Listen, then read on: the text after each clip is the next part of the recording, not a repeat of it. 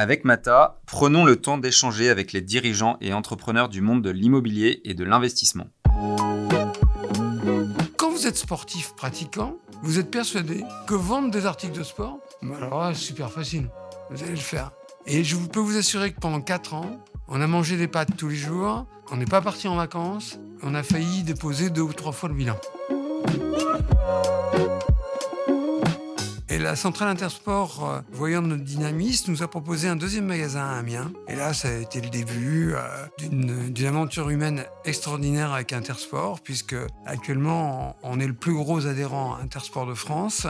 Et même sous l'enseigne Intersport, on est le plus gros adhérent d'Europe. De la même façon qu'un commerce physique doit avoir sa position sur le net, celui qui est un pur player, maintenant, il n'a pas le choix non plus. Il faut qu'il ait ses commerces physiques. C'est-à-dire, c'est la nature même du commerçant maintenant. Il doit être omnicanal. Je suis Édouard Baduel, directeur associé chez Mata Capital, société de gestion entrepreneuriale de fonds immobiliers. Avec Mata, je vous propose de rencontrer les personnalités de notre environnement immobilier afin de découvrir leurs entreprises, leurs passions, leur vision du monde de demain et d'essayer de décrypter les clés de leur succès. Une fois par mois, nous continuerons également d'inviter certains collaborateurs de Mata Capital avec notre journaliste pour présenter nos dernières actualités. Allez, on est parti pour un nouveau podcast Mata avec, pour la deuxième fois, 2 invités autour de la table. C'est la deuxième fois parce que là, on avait déjà fait une fois avec la blockchain et avec Consensus, que je vous invite vivement à écouter. Et on renouvelle l'expérience aujourd'hui avec un podcast sur le commerce, thème qui nous est cher chez Mata Capital, avec Bernard Joannin, président du groupe Prosport, l'une des coopératives leader du groupe Intersport, et Laurent Delautre, du coup, cofondateur de Mata Capital, que vous connaissez bien, qui apportera ses éclairages toujours aussi intéressants sur cet univers. Bonjour messieurs. Bonjour. Merci Bernard d'avoir accepté notre invitation. On est vraiment ravis de vous accueillir et de vous donner la parole. On va aborder plein de sujets. Votre histoire d'entrepreneur avec l'humain, vous nous le disiez, qui est en brief, qui est vraiment au centre de tout. On a hâte d'en savoir un peu plus. On va parler de commerce, de commerçants. Quels sont les enjeux pour une enseigne et une coopérative en 2021 ? On va parler d'immobilier de commerce, forcément, avec Laurent, qui sera là pour nous donner ses éclairages. Et enfin, on ne pourra pas ne pas parler de football, puisque vous êtes aussi le président du club de foot d'Amiens, qui évolue en Ligue 2. Et c'est la première fois qu'on parle de foot sur ce podcast, donc j'en suis ravi en tant qu'amateur. Voilà, on va probablement capter une nouvelle audience. Mais pour commencer, Bernard, est-ce que je peux vous demander de vous présenter ? Je m'appelle Bernard Joannin, je suis un amoureux du sport avant tout.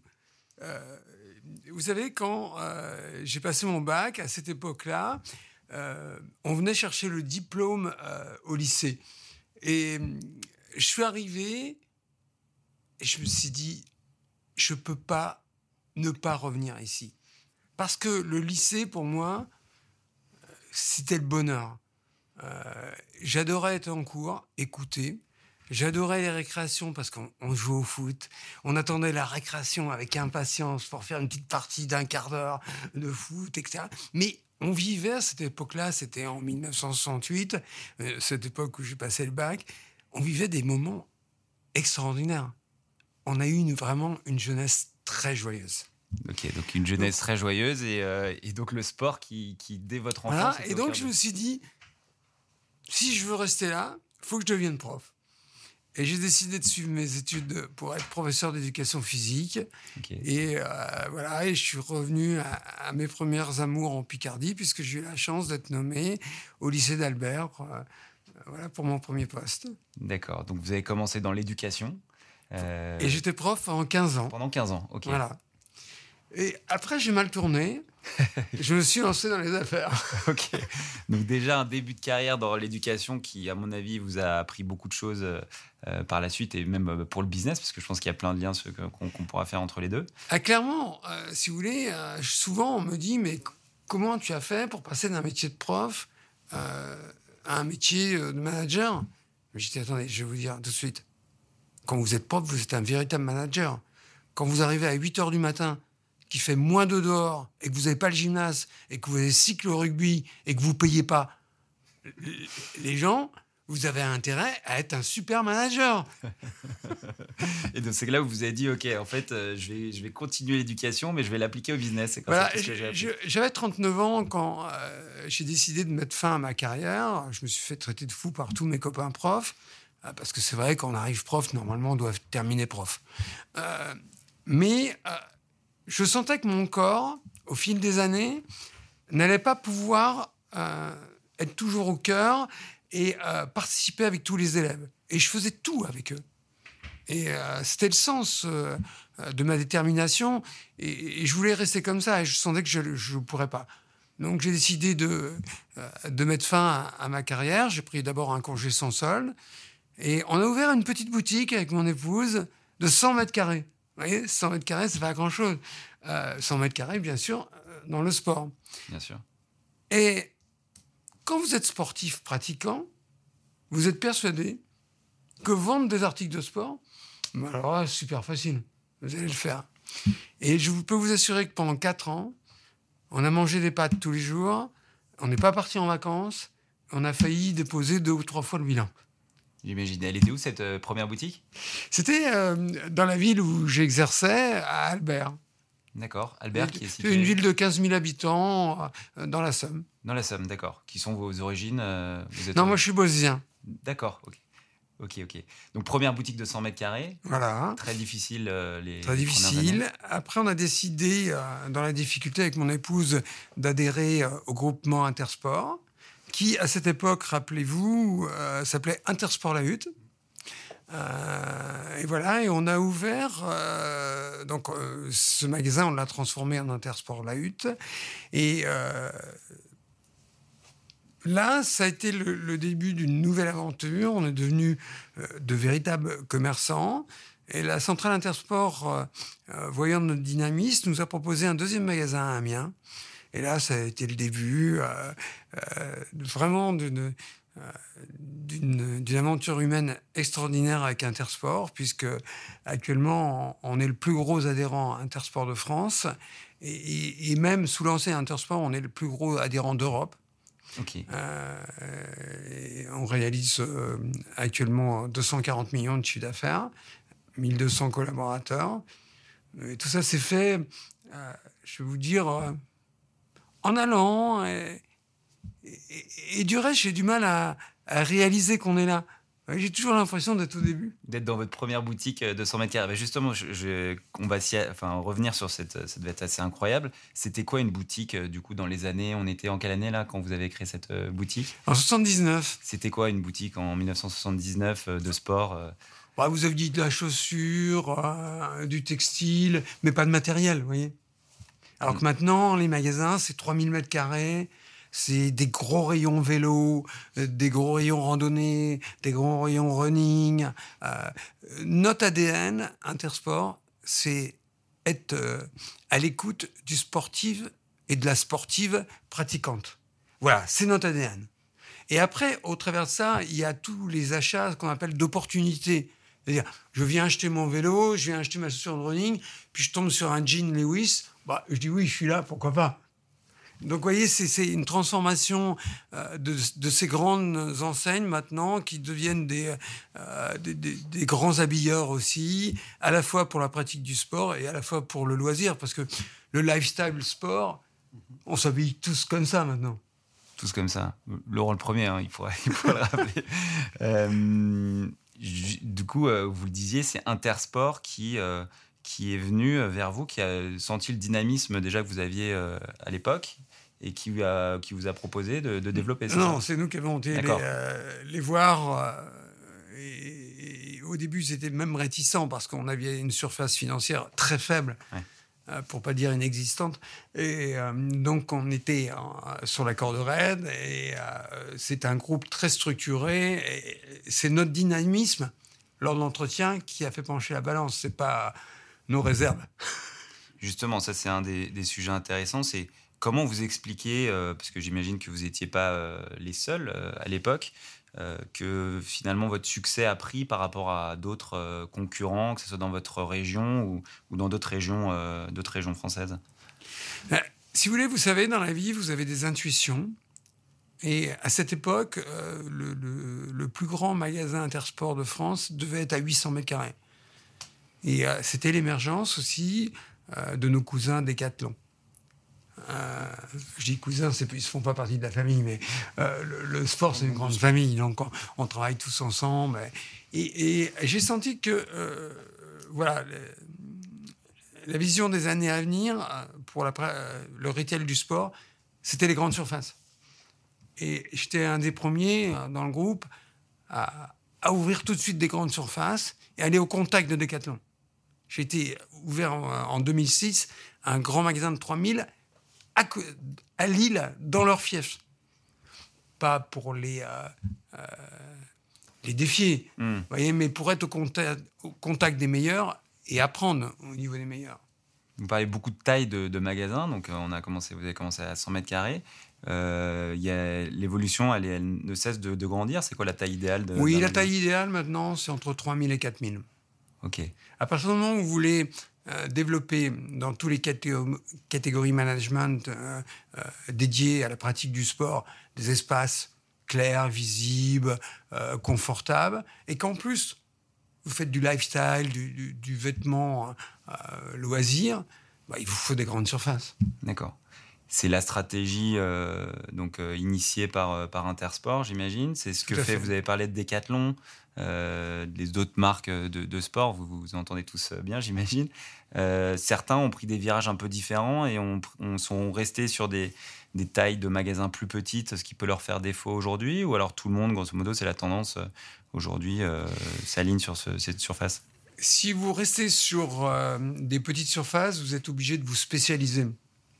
Il y a un bon business pour, par exemple, les spécialistes running sur des surfaces de 100 mètres carrés en centre-ville ou en galerie commerciale.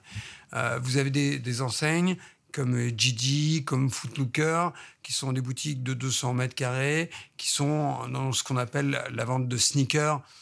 La grande mode aussi, tout le monde met des sneakers. Vous voyez, tous les jeunes veulent avoir des modèles un peu spécifiques.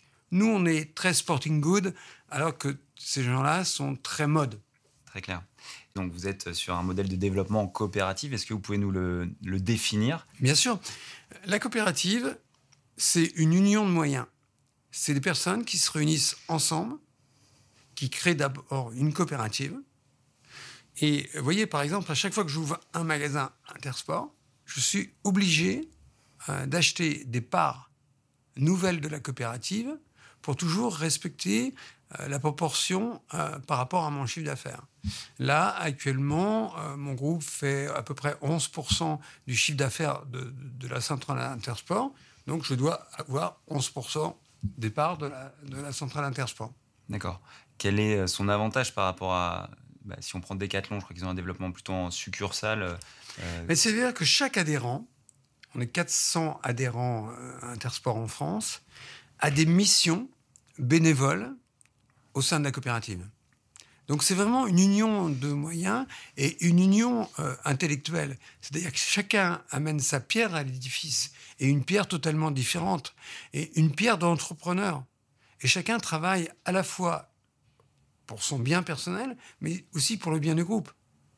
Donc c'est un vrai modèle mutualiste. Un vrai modèle mutualiste qui est très fort en France. Vous savez qu'en France, le modèle mutualiste représente 33% du business. Leclerc, Intermarché, Monsieur Bricolage, Donc ça, c'est un vrai différenciant par rapport à vos concurrents. Enfin, dans le sport, d'autres marques ont le même... Sport 2000. Sport 2000, pareil, d'accord. Coopérative. OK, donc ça, c'est un des vrais marqueurs pour Intersport. Et... OK. On arrive à aujourd'hui, on a un peu voyagé grâce à votre expérience. Si on essaye de se projeter avec tout ce qui se passe sur le milieu du commerce, qui est en pleine évolution, aujourd'hui, c'est quoi les défis pour Prosport, pour Intersport, par rapport à tout ce qu'on entend sur le commerce ? Mais écoutez, les défis sont clairs et bien exprimés pour Intersport France. Parce que Intersport est un groupe international Et à égalité Decathlon, on est actuellement co-leader avec eux, avec 11 milliards de chiffre d'affaires dans le monde. Et sur la France, Decathlon est leader à 3 milliards d'euros. Et nous sommes le challenger et nous essayons de lui mordre les mollets. Nous sommes à 2,7 milliards et on s'est fixé un objectif de 4 milliards à 5 ans. Avec cet objectif d'être numéro 1 français, parce que je pense que Decathlon s'est fixé un objectif très ambitieux d'être le leader mondial et développe énormément dans les pays émergents, ce qui fait qu'il ne peut pas être partout. Et que nous, comme nous sommes franco-français, avec la Belgique, puisque la Belgique appartient à la coopérative française, on va se fixer déjà cet objectif d'être leader sur son marché. Ben, c'est un très beau défi. Quand on pense à Decathlon, on pense à l'innovation. Enfin, en tout cas, personnellement, moi, ça me fait tout de suite... je trouve qu'ils ont des produits qui ont révolutionné leur marché. L'innovation chez vous, c'est également quelque chose qui... Alors d'abord, ce que je veux dire, c'est que je suis très fier en tant que Français d'avoir cette entreprise. C'est une entreprise française qui a énormément réussi et qui m'a permis d'être meilleur. Vous savez, je pense que dans la vie... on se nourrit beaucoup de l'intelligence des autres et leur approche très grande distribution du marché du sport m'a beaucoup aidé dans ma réflexion. Après, je l'ai fait avec ma personnalité, avec notre différence, puisque nous sommes les distributeurs des grandes marques internationales, alors que Decathlon est beaucoup plus axé sur ses marques propres qui sont devenues des marques internationales.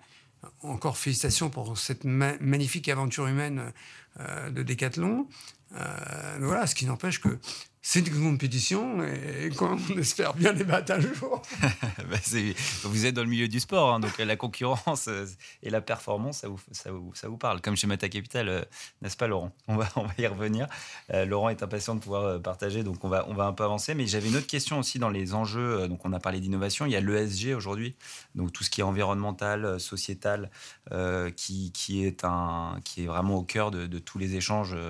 Nous, on est dans le milieu de la finance et de l'immobilier, mais j'imagine que pour les marques et dans vos relations aux grandes marques, c'est quelque chose qui a beaucoup changé là ces derniers temps.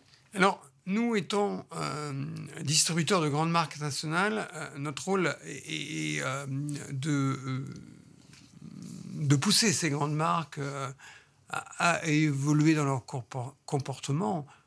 En ne faisant pas travailler d'enfants, etc., en ayant des modes de vie beaucoup plus adaptés à notre époque. Nous, notre RSE, il est plus porté sur la relation avec l'ensemble du monde sportif français. On a à peu près 80 000 clubs qui sont partenaires avec Intersport. On est derrière le monde sportif parce que, vous savez, je le dis souvent, il y a trois choses très importantes sur la planète. La santé, la musique et le sport. Et ces choses sont liées. Et ces trois choses sont porteuses de bonheur. Quand vous êtes en santé, vous êtes heureux. Quand vous écoutez de la musique, vous êtes heureux. Quand vous faites du sport... vous êtes heureux, vous pouvez même faire les deux ensemble, donc c'est formidable. Et on essaye, au travers de notre politique de RSE, d'être dans ce trip de rendre les gens heureux. C'est vrai que moi, quand je fais un footing en écoutant de la musique... je sais que c'est bon pour la santé, je suis en plein je me retrouve bien dans ce que vous dites. Je vais passer un peu la parole à Laurent. Dans les évolutions du commerce, il y a quelque chose dont on parle vraiment beaucoup, c'est l'avènement de l'omnicanalité. Aujourd'hui, vous en parliez, pour vendre, on est loin du modèle de vente où on allait uniquement dans la boutique de 100 mètres carrés pour se fournir. Aujourd'hui, il y a un canal de distribution Internet, avec le click and collect aussi. Et donc, avant de passer la parole à Laurent pour lui demander, pour qu'il puisse rebondir là-dessus, et notamment de ce qu'il voit chez d'autres enseignes avec qui on travaille, comment vous l'appréhendez-vous Je ne peux pas vous dire le jour, je ne peux pas vous dire l'heure. Ouais. Mais un commerçant qui n'est pas omnicanal est un commerçant qui va mourir. C'est Vous savez, vous n'avez pas le choix dans la vie. Quand il y a un tsunami, la seule chance que vous avez de survivre, c'est de surfer sur ce tsunami. Et l'omnicanalité est incontournable et il faut s'adapter. Et de façon assez bizarre, ça peut paraître bizarre au monde du commerce physique, mais l'omnicanalité rend plus fort le commerce physique. Et je vois là, depuis un an, j'ai mis mes entreprises à l'omnicanalité au travers d'Intersport. Et tous ces ventes que l'on fait sur le net renforcent notre notoriété, renforcent nos magasins physiques. Et bien au contraire de leur prendre des parts de marché, notre omnicanalité développe notre chiffre d'affaires physique. Ah, ça, c'est clair. Bah, je pense que tu ne peux qu'abonder dans ce sens. Dans l'autre sens. Et l'un ne va pas sans l'autre, effectivement. Et on a vu pas mal, hein, on essaie de le dire, d'enseignes qui étaient plutôt sur la toile à la base et qui aujourd'hui cherchent indéniablement des surfaces, soit de centre-ville, soit de périphérie, pour pouvoir s'exposer et récupérer du commerce physique. Ah, mais bien sûr, de la même façon qu'un commerce physique doit avoir sa position sur le net, celui qui est un pur player, maintenant, il n'a pas le choix non plus. Il faut qu'il ait ses commerces physiques. Ça veut dire c'est la nature même du commerçant maintenant. Il doit être omnicanal. Et c'est quoi la part de dans vos distributions qui sont réalisées en ligne à peu près aujourd'hui ? C'est quand même pas une majorité ici. Non mais là, on est au début. Vous voyez, ouais. Intersport va réaliser 160 millions de chiffres d'affaires sur l'année 2021 sur le net. Hein ? Alors c'est atypique. C'est-à-dire qu'on a fait un chiffre from sort. C'est-à-dire que vous êtes géolocalisé, vous habitez, mettons, Amiens, vous voulez commander un produit. Pendant 5 minutes, Amiens est prioritaire sur la captation de la commande. Mm-hmm. Et si Amiens ne la prend pas, c'est le magasin le plus proche, et ainsi de suite. Et c'est tous les stocks des magasins en France qui sont à la portée du consommateur. OK. Et comment vous gérez... au quotidien, j'imagine que ça a énormément d'impact au niveau logistique. Tout ça, c'est le groupe, justement, qui vous aide ou alors vous êtes complètement autonome ? Ah non, il y a vraiment toute une stratégie et des principes édités par le groupe. Et on met en place des équipes ship from store, c'est-à-dire qui ne font que ça dans le magasin. OK. On a parlé du magasin, de la petite boutique de 100 mètres carrés au tout début. On parle de l'évolution aujourd'hui. Comment vous voyez le magasin dans 20 ans ? Vous savez, déjà, dans le monde dans lequel on vit, réfléchir à 3 ans est complexe. Donc, je ne m'aventurerai pas à dire « dans 20 ans, ça va être comme ça ». Je vais déjà essayer de réussir ce qu'on... Cette nouveauté pour nous de satisfaire le consommateur sur le digital, c'est un gros challenge à toujours satisfaire les demandes, à trouver le produit, à lui envoyer dans un délai très rapide, améliorer le confort de magasin physique. Le magasin doit être un lieu de vie. Il faut qu'on arrive, et là je sors du commerce de sport, dans le commerce en général, il faut qu'on rende les gens heureux. Il faut que les gens qui viennent chez nous soient heureux. Donc il faut que notre personnel soit heureux. Donc on doit avoir une politique sociale très importante pour que les gens soient heureux et aient envie de transmettre cette joie. Et l'acte d'achat doit être naturel. Il doit devenir naturel. À partir du moment où on a les produits, le commerce doit être facile. C'est un échange qu'on doit avoir ensemble, passer du moment ensemble, et tout va découler. C'est clair. Et vous avez des modèles dans d'autres secteurs d'activité qui vous inspirent pour faciliter faire en sorte que ça soit... Ah oui, bien sûr. Comme je vous l'ai dit, Decathlon a été pour moi un grand modèle. Ikea a été un grand modèle. Il y a plein de choses. Et pour le malheur de mon épouse, à chaque fois que je suis en déplacement, je vais voir de nouveaux magasins, de nouveaux concepts, etc., pour se nourrir perpétuellement. Parce que, vous savez, on va différer un petit peu là. Je vais faire un peu de philosophie.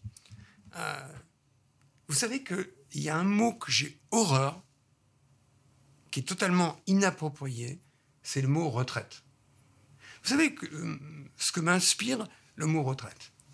Nous avions la plus belle armée d'Europe, pour ne pas dire du monde, sous Napoléon. Nous envahissons la Russie et nous sommes obligés de reculer. Et nos armées se font tirer à boulet rouge sur des lacs gelés et plongent dans l'eau glacée. Et vous, enfin nous, nous voulons appeler la dernière partie de notre vie, qui doit être une vie pleine de projets, pleine de plaisirs, l'appeler par ce terme désobligeant retraite. Je sais pas, on peut trouver relax time ou plein de mots réjouissants. Et il faut être toujours porteur de projet. Et je dis, vous savez, on est de passage sur cette terre. Et à partir du moment où on est dans le projet permanent, dans l'évolution permanente, dans le progrès permanent, c'est-à-dire on se lève le matin, on se lave les dents, et on dit comment je vais faire pour progresser aujourd'hui. La mort vous prend un jour, et vous ne le voyez pas, mais vous avez été heureux toute votre vie. Merci pour cet instant de philosophie sur le podcast Mata. C'est une première, ça aussi. Et on ne peut que partager. En tout cas, on a compris que vous n'étiez pas prêt d'arrêter le groupe ProSport. C'est clair. Très bien. Donc, on va aussi essayer de faire le lien avec l'immobilier. Forcément, on ne peut pas parler de commerce sans parler d'immobilier, hein. Nous, Mata Capital, on est investisseur sur toute typologie d'actifs. Je dirais que la classe d'actifs, une des classes d'actifs où le lien est le plus fort, clairement, c'est le commerce, parce que l'immobilier est un centre de profit pour un commerçant, là où sur du bureau, ça va plutôt être un centre de coût. Et donc, l'enseigne regarde, je pense, de plus près son immobilier que certains locataires de bureaux, tout simplement, qui prennent un usage et qui changent tous les 3 à 6 ans. Pour vous, quel est le rôle de l'immobilier pour une enseigne ? Comment vous voyez les choses ? C'est vraiment la base du commerce. L'emplacement. Et toujours l'emplacement. Je veux dire que, voilà, vous savez, c'est très simple. Le commerce est un métier de compréhension simple, mais d'expression complexe. Parce que sinon, c'est quoi ?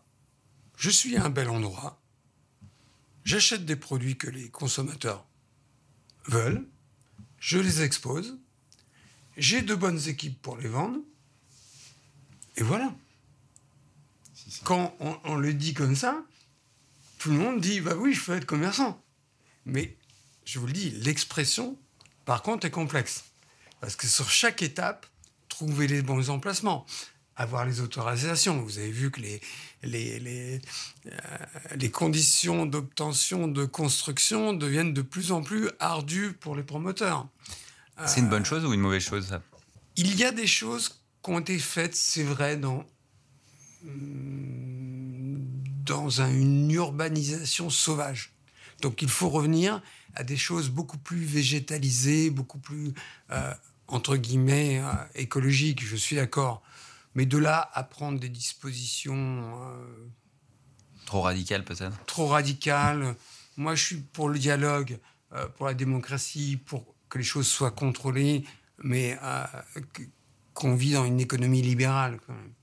D'accord. Donc, l'immobilier est toujours aussi stratégique dans votre business model, d'après ce que je comprends.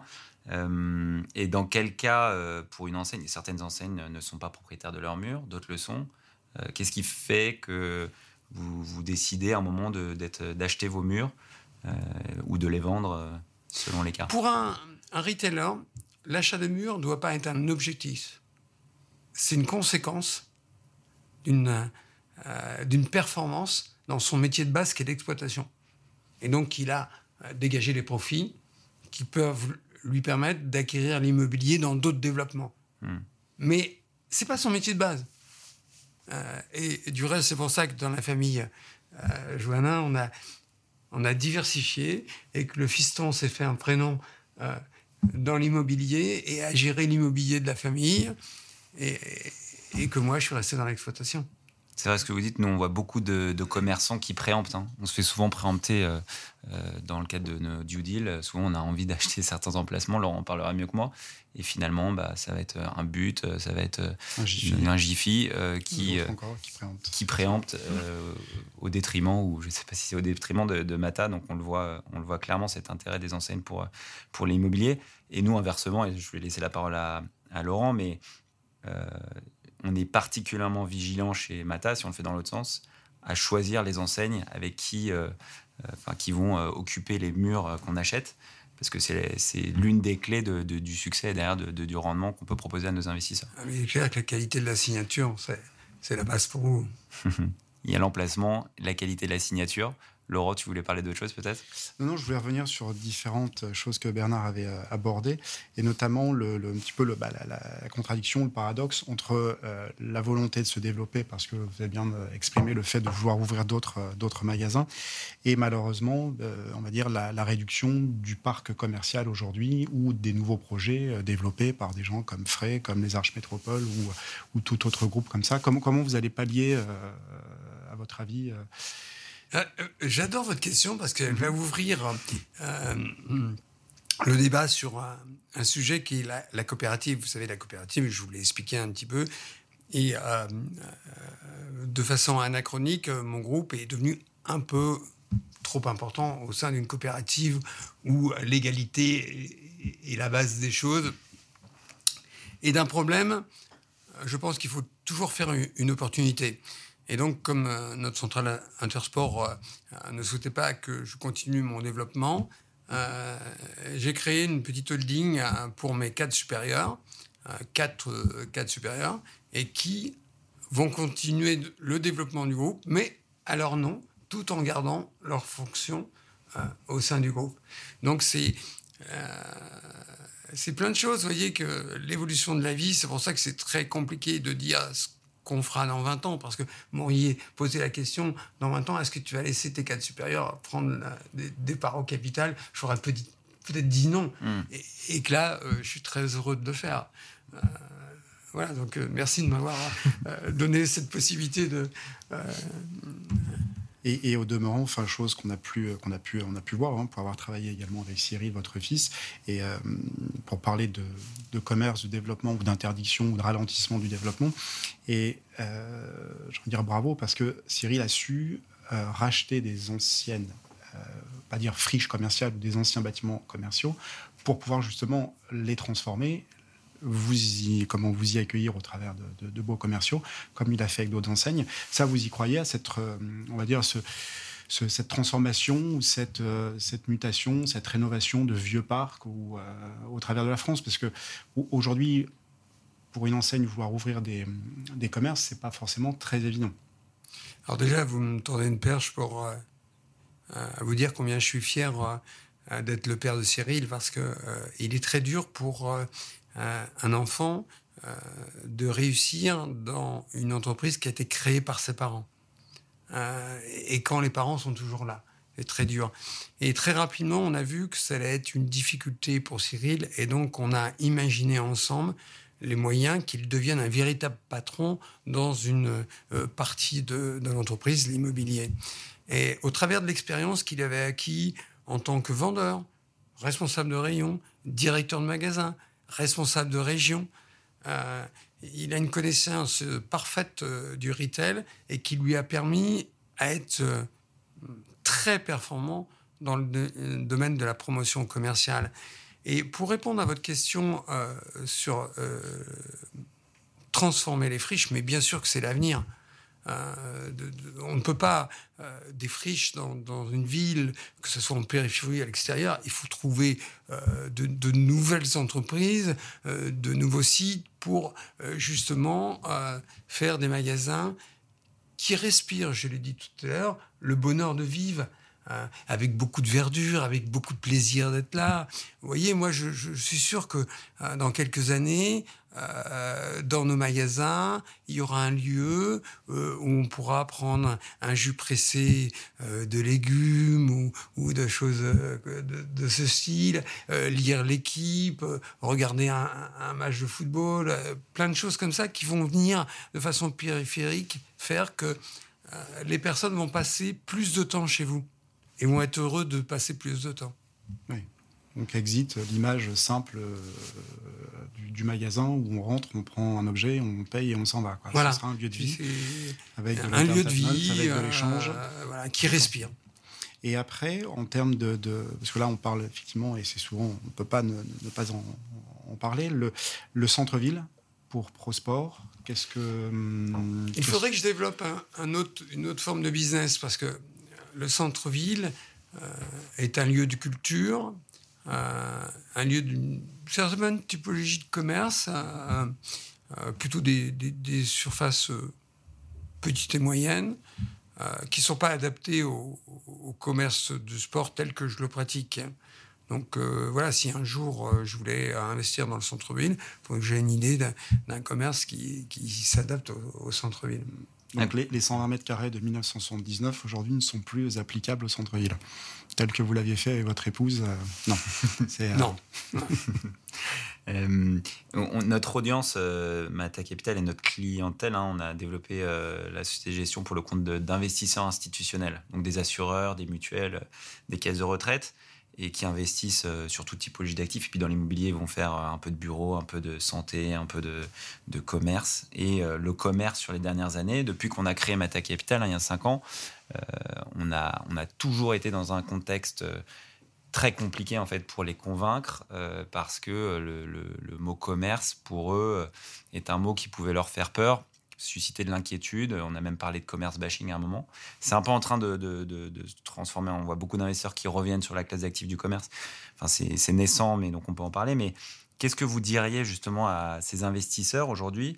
Est-ce que c'est un bon momentum pour investir sur cette classe d'actifs, sachant qu'on est donc en novembre 2021 et qu'on est à l'aube peut-être d'une 5e vague de Covid ?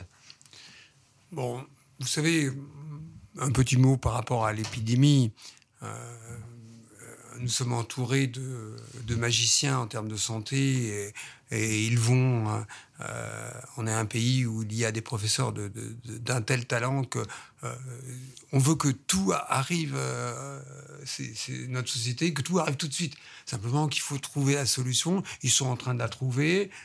Mais il y aura d'autres problèmes, etc. Et on doit apprendre à vivre avec ces éléments. Non, pour revenir sur vos investisseurs, s'ils choisissent les bons exploitants dans des natures de produits qui sont en pleine évolution, je vous ai parlé de la musique, je vous ai parlé du sport.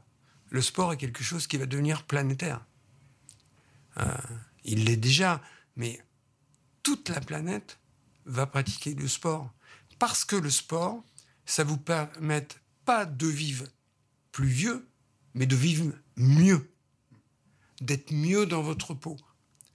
Ça vous permet d'avoir du lien social. Donc, quand vous voyez l'Afrique, qui pour l'instant n'a pas le niveau de vie nécessaire pour justifier des magasins comme l'autre, mais là encore, je ne peux pas vous dire le jour, je ne peux pas vous dire l'heure, mais ça va le faire. Plein d'autres pays comme ça. Donc le sport est vraiment un modèle de consommation qui ne va pas s'éteindre. Donc je peux juste, si j'avais un conseil à donner, à dire à vos investisseurs, développer dans le sport, il n'y a pas de souci. C'est très bien vu. Et non, mais c'est vrai qu'on a de plus en plus de sélectivité sur la qualité de l'enseigne. Forcément, on parle beaucoup d'alimentaire, qui même maintenant de commerce dit essentiel. Ça, c'est des nouveaux noms depuis la crise sanitaire. Et donc, le sport, clairement, en fait partie.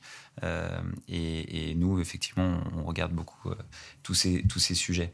On va avancer parce que je sais que vous avez une contrainte horaire et je veux absolument qu'on parle de football.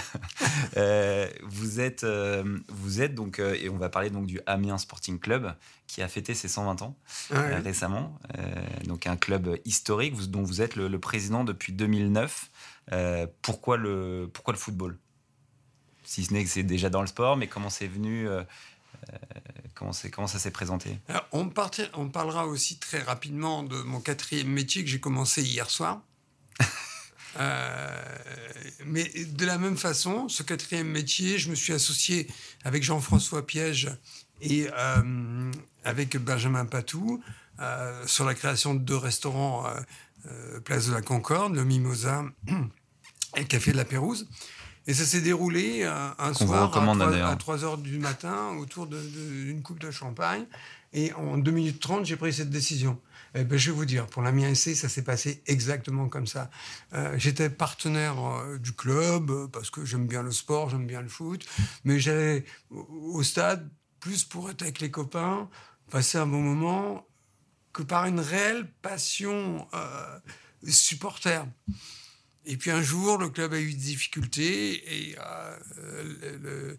le président, qui n'était pas propriétaire, m'a demandé si je voulais acheter le club.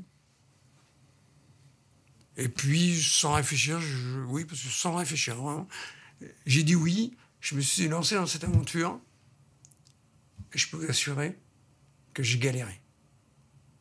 Là encore, j'ai pensé que parce que j'étais entrepreneur, dans le sport, je pouvais prendre un club de foot et être performant. Ça a été une erreur fatale. Et pendant 5 ans en 3e division en nationale, j'ai appris ce métier, qui est un véritable métier, avec ses codes, ses spécificités. C'est un des métiers les plus difficiles au monde. Être propriétaire d'un club de football. Je vous le disais tout à l'heure en aparté, vous êtes le propriétaire financier d'un club, mais en réalité, il ne vous appartient pas. Il appartient à la collectivité locale, il appartient à tous les partenaires, il appartient à tous les supporters. Vous dites, c'est un club de 120 ans, mais les supporters, si vous ne gagnez pas, ils ne vont pas gêner pour dire « président d'émission ». Voilà, donc c'est très spécifique. Et vous devez d'avoir du recul et les pieds sur terre parce que le foot est une machine à fabriquer des monstres. Il faut vraiment garder beaucoup de recul dans ce métier. Mais au-delà de ça, c'est un métier qui est très porté sur la relation humaine. Vous êtes président d'une société de spectacle. Et à ce titre, votre métier de base, c'est le spectacle sportif. Et donc, ceux qui font le spectacle sont des artistes. Et ces artistes sont, par essence, fragiles. Et donc, vous devez en permanence être autour d'eux pour les conforter, pour les remettre dans le droit chemin, etc. C'est vraiment un métier très difficile. Je prends beaucoup de plaisir. J'ai eu la chance d'amener le club d'Amiens en première division, ce qui n'avait jamais été fait. On est resté pendant 3 ans. Malheureusement, on est descendu à cause du Covid, alors que le championnat n'était pas terminé. Il restait encore 10 matchs. Et je pense qu'on aurait pu se battre pour se maintenir. Mais voilà, l'histoire est passée. Et on recommence un autre cycle. C'est ce qui est bien dans l'entreprise. C'est qu'on passe d'un cycle à un autre, et d'une histoire à une autre, et on reconstruit d'autres histoires. Et c'est dur. C'est épuisant. Mais c'est source de nouveautés et de nouveaux plaisirs. Donc, finalement, je ne regrette pas d'être propriétaire de ce club. On sent que vous êtes développé dans la difficulté, que ce soit pour le commerce. On vous en parlait au tout début du podcast. C'est pareil pour le club de foot. C'est souvent, effectivement, là dont on tire le plus de fierté quand ça marche. Et notamment, je pense que ce jour où vous êtes monté en Ligue 1 à la dernière seconde, ça doit être un moment qui reste gravé à jamais, quoi. Et effectivement, c'est terrible à dire, mais en tant que président, sauf si vous êtes un président supporter, mais si vous êtes un président responsable, chef d'entreprise, vous ne participez pas à la joie, parce que vous êtes déjà dans le moment d'après. Et vous savez tout ce que vous allez devoir changer, parce que entre la Ligue 2 et la Ligue 1, c'est un fossé énorme. Pour vous dire, vous êtes globalement en Ligue 2 sur des budgets entre 10 et 15 millions, Et dès que vous montez en Ligue 1, vous êtes sur des budgets à 40 millions, minimum. Donc, c'est...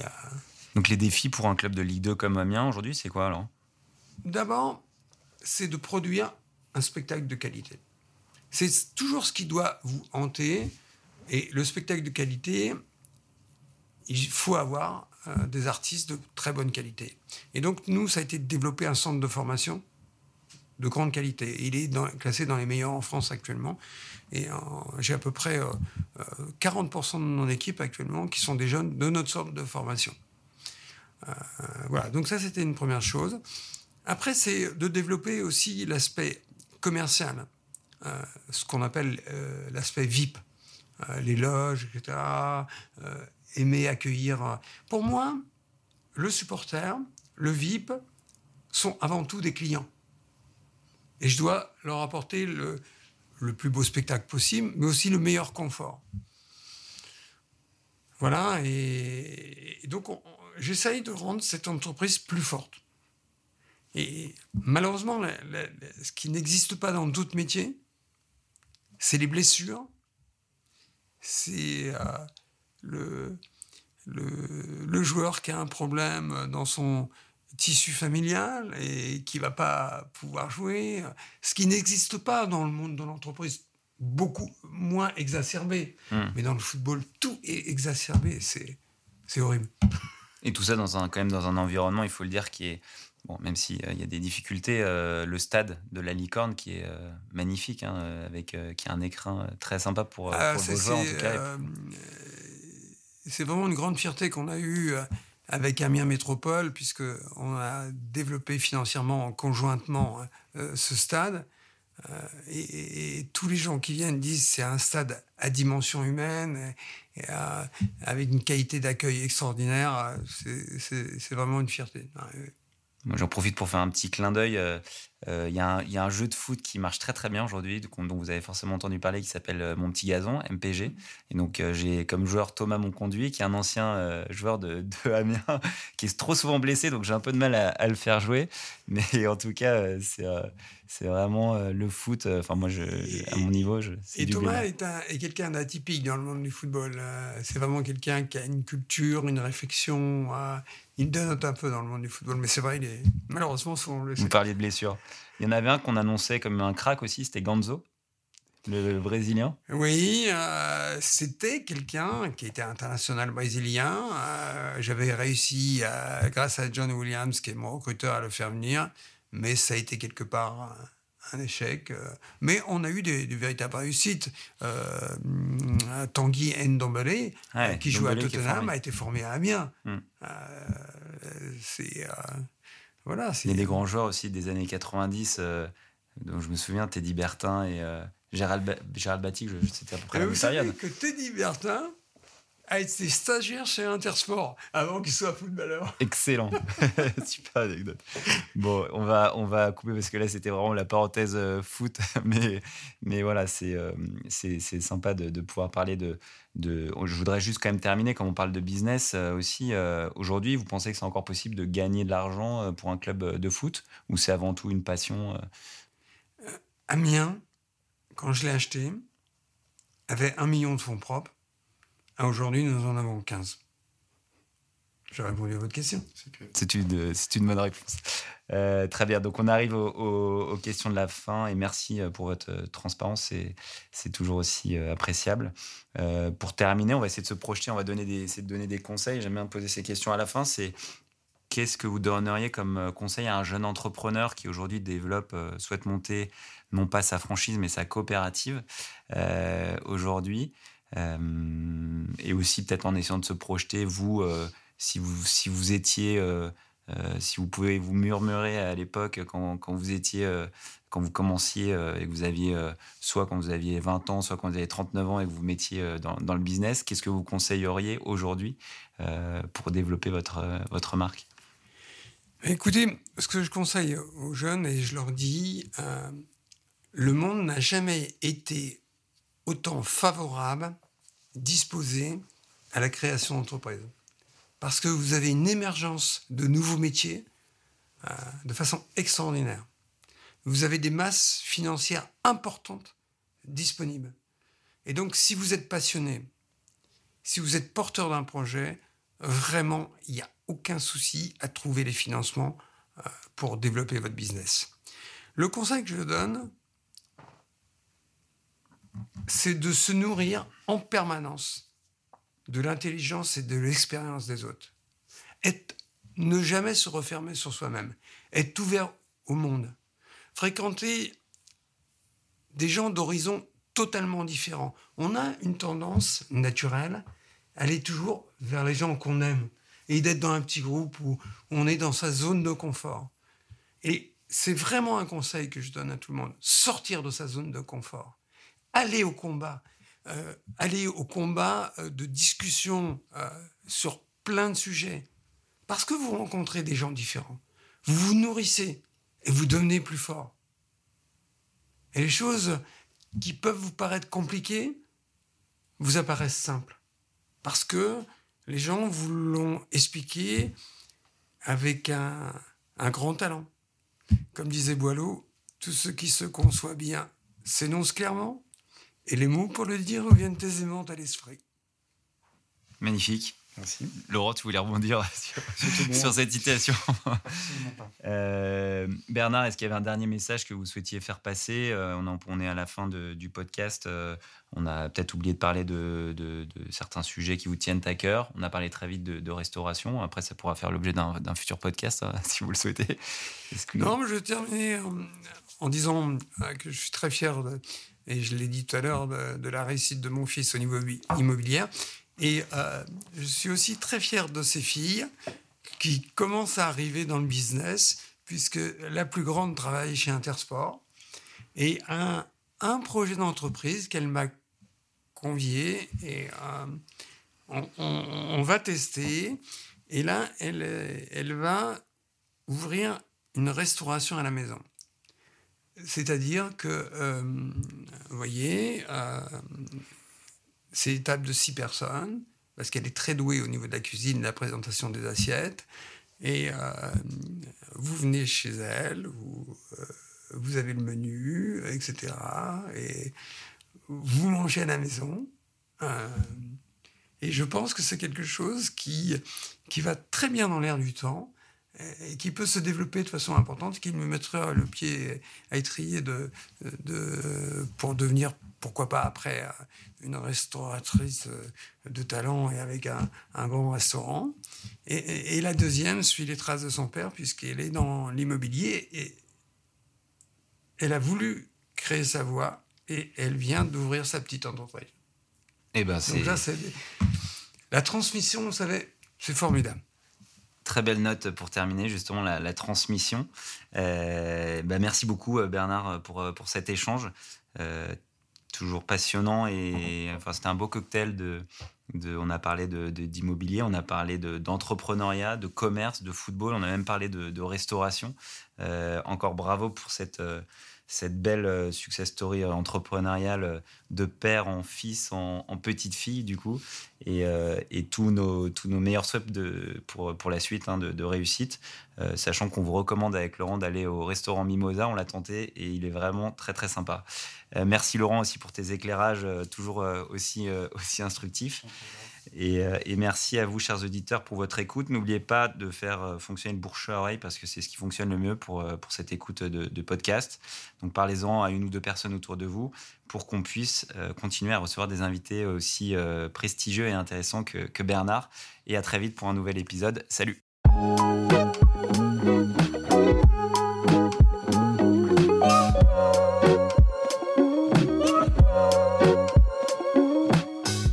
C'est fini pour aujourd'hui, j'espère que l'épisode vous a plu, merci d'avoir passé tout ce temps avec Mata et quelques petites choses avant de se quitter. Vous pourrez retrouver les notes de l'épisode avec toutes les références sur le blog de Mata Capital disponible sur notre site internet. N'hésitez pas à nous contacter pour nous faire un feedback sur mon compte LinkedIn Édouard Baduel ou sur celui de Mata Capital. Dernière chose, un peu pénible, désolé, mais si vous pouvez parler du podcast autour de vous et nous laisser une note 5 étoiles, notamment sur l'Apple Podcast, sur iTunes, ça nous permettra de donner de la visibilité à ce podcast. Je compte sur vous, merci et à très vite.